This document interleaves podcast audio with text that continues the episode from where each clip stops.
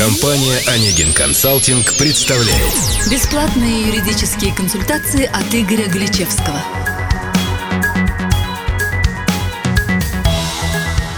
Здравствуйте, уважаемые слушатели! С вами Анна Борисова и Игорь Галичевский, представитель юридической компании «Онегин Консалтинг». Темой нашего 31 выпуска будет следующий вопрос – Каким образом лучше всего купить новую квартиру в еще не построенном доме? Вступив в жилищно-строительный кооператив или же заключив договор участия в долевом строительстве? Ходе нашей беседы мы расскажем вам, что из себя представляет жилищно-строительный кооператив и договор участия в долевом строительстве.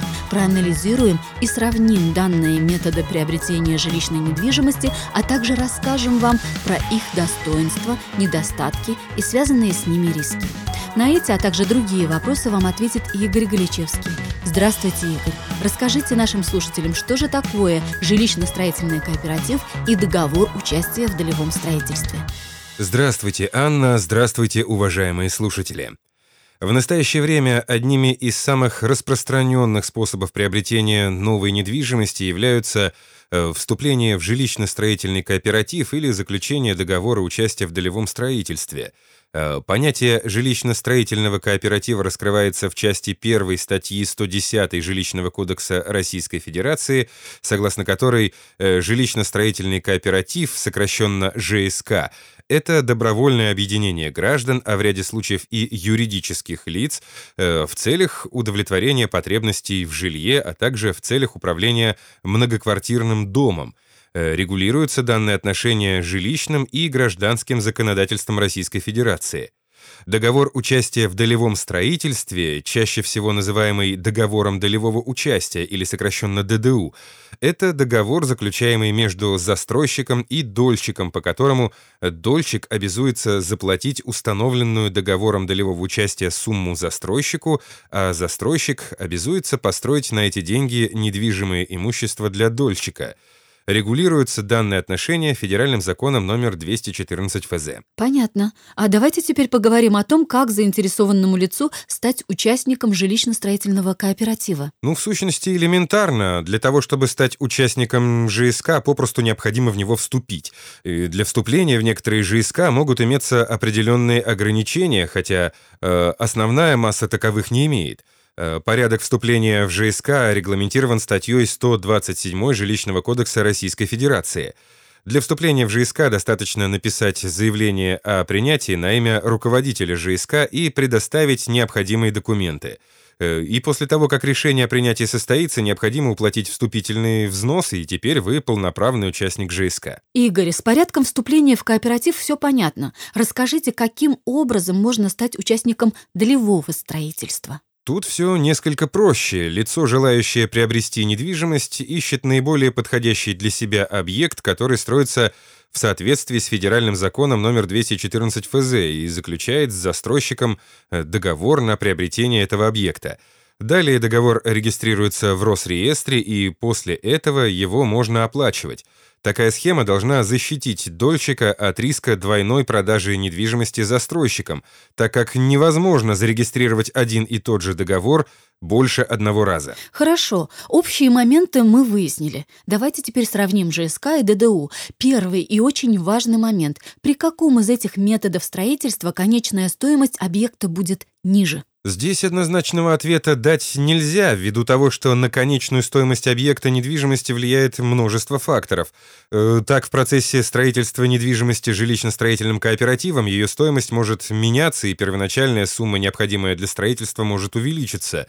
Например, вырастут цены на строительные материалы, рабочую силу, аренду и эксплуатацию строительной техники – Однако решение об увеличении денежных взносов на строительство возможно только по решению общего собрания членов ЖСК – а вот э, в договоре ДДУ указывается полная стоимость объекта, хотя тут тоже могут возникнуть спорные ситуации, связанные с уменьшением или увеличением площади объекта в ходе строительства, что может повлечь изменение конкретной стоимости. Игорь, а что вы можете сказать про сроки строительства? Какой из методов в этом плане будет привлекательнее для желающих приобрести недвижимость? Но здесь следует иметь в виду, что ЖСК возводит объект недвижимости непосредственно на денежные взносы его участников, поэтому Скорость сдачи строящегося объекта зависит от своевременности таких ипотечных платежей. Что же касается ДДУ, то в данном случае застройщик обязан указывать срок окончания строительства.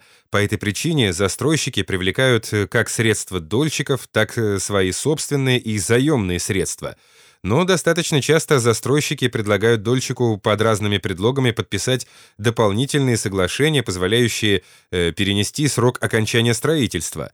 И подписывать такие соглашения не стоит, так как это действие лишает вас права требовать неустойку с застройщика в случае, если строительство не будет окончено в срок. А какие еще отличия можно выделить между договором долевого участия и жилищно-строительным кооперативом? Прежде всего, отличие в прекращении обязательств. Э, в случае с дольщиком, если он не в состоянии выполнить обязательства по договору ДДУ, застройщик вправе расторгнуть договор, но при этом он обязан вернуть все денежные средства, уплаченные дольщиком не позднее 10 рабочих дней с момента расторжения.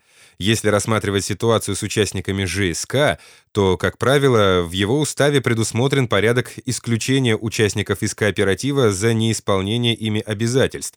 Также в уставе должны быть предусмотрены правила возвращения денежных средств в случае исключения или самостоятельного выхода участника из кооператива.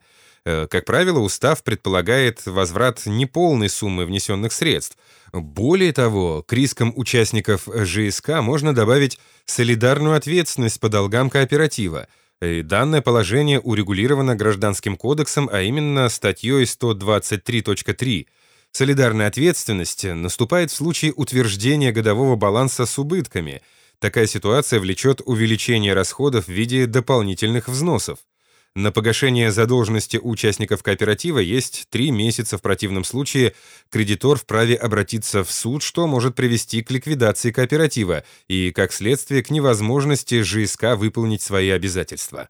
Подводя итог нашего диалога и обобщая все вышесказанное, что все-таки целесообразнее выбрать – жилищно-строительный кооператив или договор участия в долевом строительстве? Поскольку сейчас на рынке недвижимости присутствуют как ЖСК, так и ДДУ, э, можно сделать вывод о том, что оба этих способа строительства актуальны и востребованы. Достоинствами ЖСК можно считать непосредственный контроль его участников за стоимостью возводимого объекта – еще одним плюсом можно считать возможность участников ЖСК э, взять строительство в собственные руки, если застройщик ЖСК станет банкротом. К недостаткам же можно отнести зависимость срока сдачи объекта от поступающих в ЖСК финансов, а также субсидиарную ответственность участников кооператива перед кредиторами. Отсутствие обязательной государственной регистрации договора ЖСК также является слабым местом данного способа построить недвижимость.